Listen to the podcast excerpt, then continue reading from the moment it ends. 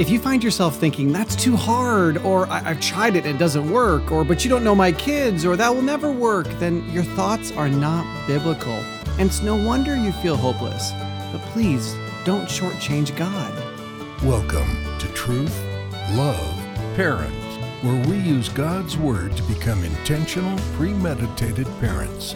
Here's your host, Amy Brewster. After yesterday's little break, I am excited to finish this series on how you can have overwhelming peace in your parenting. I get it. You're tired, frustrated, afraid, annoyed, angry, and sad. Your kids aren't listening, and some of them are actually actively attacking you and God. But you can have peace. You've been commanded to have peace, and God provides you everything you need for peace but you're going to have to work for it. See, peace is promised to and expected from every believer, but you'll never experience it if you don't submit yourself to God's will for your life and parenting. So let's look at the fourth peace prerequisite today. Now, over the past couple weeks, we've seen that peace is a conditional promise of divine soul rest, powerful enough to overcome all feelings of doubt, depression, anxiety, and anger in your parenting. The first peace prerequisite is that we must fulfill our responsibility to God by finding our soul joy in Him. The second prerequisite is that we must fulfill our responsibility to others by showing our gentleness in all things, because not only is God in us, He is returning soon to collect us unto Himself. The third requirement is that we must fulfill our responsibility to ourselves by not being anxious, but instead taking all of our cares and anxieties to God in humble and thankful trust that He will work in and through them as He's promised. And when we are faithful to obey God, we saw the divine peace promise that, that stations a spiritual guard over our thoughts and desires under the ultimate authority of none other than Jesus Christ Himself. And that's where we pick up today in our study. And in pure Pauline fashion, it's kind of as if Paul realizes there's one more important thing he has to say to the Philippians on the subject of peace. He wraps back around and lays out a fourth and fifth peace prerequisite, followed by a second peace promise. This fourth peace prerequisite is our responsibility to reality.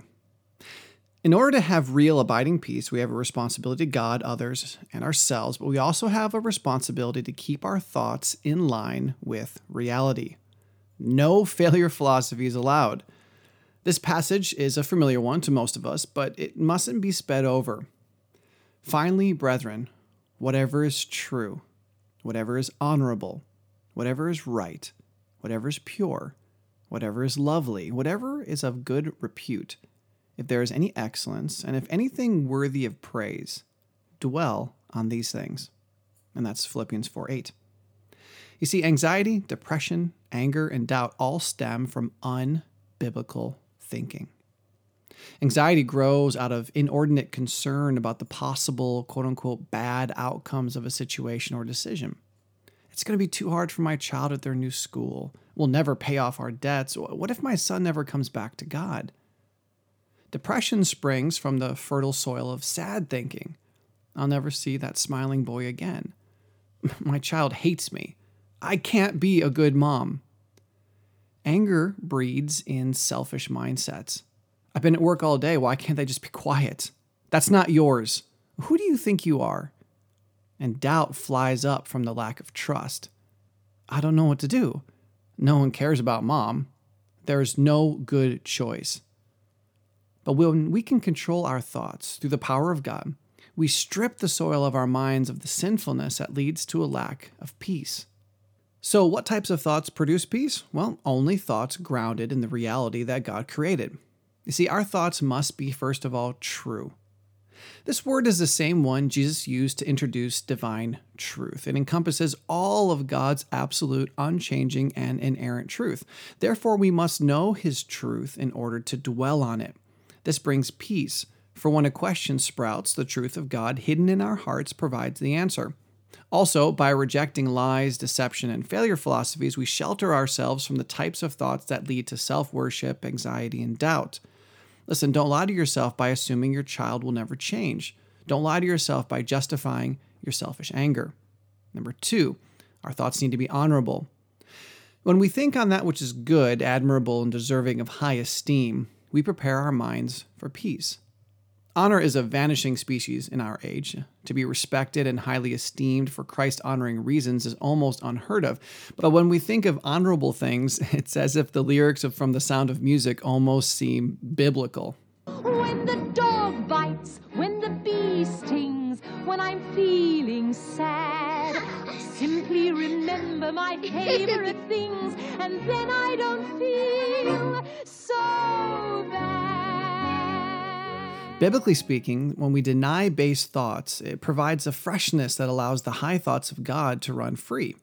Proverbs 19:18 talks about the way we think. It says, "Do not set your heart on putting your son to death."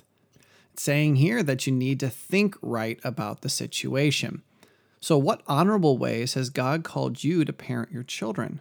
Think on those instead. Our thoughts also need to be right. Don't let your mind dwell on wickedness. This is incredibly difficult when we slake our psyches with filth from the soiled wells of modern entertainment. But righteousness, that which is in action and motivation, attains to God's standards of excellence, must be the water we bathe our minds in. How can you expect to enter your parenting for the day with the remnants of that TV drama still hanging onto your mind? Everyone in that series was using everyone else to get ahead. There's greed, sexuality, pride, and selfishness at every turn. How will a mind filled with those thoughts help to parent peacefully? The fourth way we need to think is purely, immaculately, purified from every fault. See, the rotten apple metaphor works well here. Be careful that something that's mostly good doesn't crack the door for worse influences later on. If it's not purely holy, don't think about it. Our thoughts also need to be lovely. This is the only time this word is used in the New Testament. It has the idea of being pleasing and agreeable. Paul has a wonderful way of layering on his adjectives in a way as to leave no room for misunderstanding. Yes, your thoughts need to be true, honorable, righteous, and pure, but they must also be lovable. Ask yourself Would God love what I'm thinking about right now? Does God love how I've been thinking today? If we want peace, our thoughts also need to be reputable. This word is similar to being honorable, but it carries the added idea of being well spoken of. Do people who love the Lord and His truth speak well of the things that occupy my mind? This is an important reminder that wise counselors are really valuable. If they don't agree with the things that have occupied my thoughts or the ways in which I've been interpreting my circumstances, I must accept that my thoughts are not reputable. I won't be at peace with disreputable thinking. Our thoughts also need to be excellent. This word denotes moral excellence necessary in the outworking of faith. Paul encourages us to think on anything and everything that is excellent. Is there any excellence, he asks? Then think on it. What expectations do you have for your children? Why do you have them? Are they excellent? And lastly, our thoughts need to be praiseworthy. As God views your mental transcript, does he turn to the angels and pronounce, Watch this, it's wonderful? Could he say to Satan, Have you considered my servant? His thoughts are praiseworthy, or her mind is focused on what's right.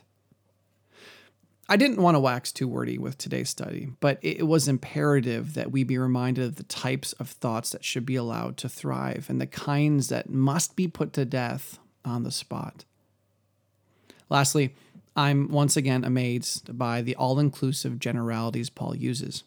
He's so incredibly certain that this is the only way to glorify God and have abiding peace that he leaves no room for thinking about anything that doesn't match this list perfectly moms and dads, this can be done. Don't shortchange God. If you find yourself thinking, that's too hard, or I've tried it and it doesn't work, or but you don't know my kids, or that will never work in my home, then your thoughts are not true, honorable, right, pure, lovely, reputable, excellent, or worthy of praise, and it's no wonder you feel hopeless. I'm not surprised you're struggling with depression, fear, and anger with thoughts like that. Your mindset is not in line with God's prescription for correct thinking, and you will not have peace as long as you entertain those thoughts.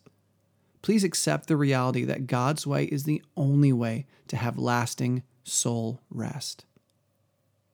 I'd like to give a huge thank you to Ray and Carolyn, who are beloved patrons of Truth Love Parent. Their support has helped us to grow and reach more searching families. And if you're interested in how you can support the ministry of TLP, please click the Support TLP link in the description and you'll be taken to our Patreon page. Also, don't forget to check out our free episode notes and transcripts at truthloveparent.com. Next time, we'll discuss Paul's fifth and final peace prerequisite and complete the picture of the truly peaceful parent who's able to weather the most difficult family storms. It's possible because our God is just that awesome. Truth, love, parent is part of the Evermind Ministries family and is dedicated to helping you become an intentional, premeditated parent. Join us next time as we search God's Word for the truth your family needs today.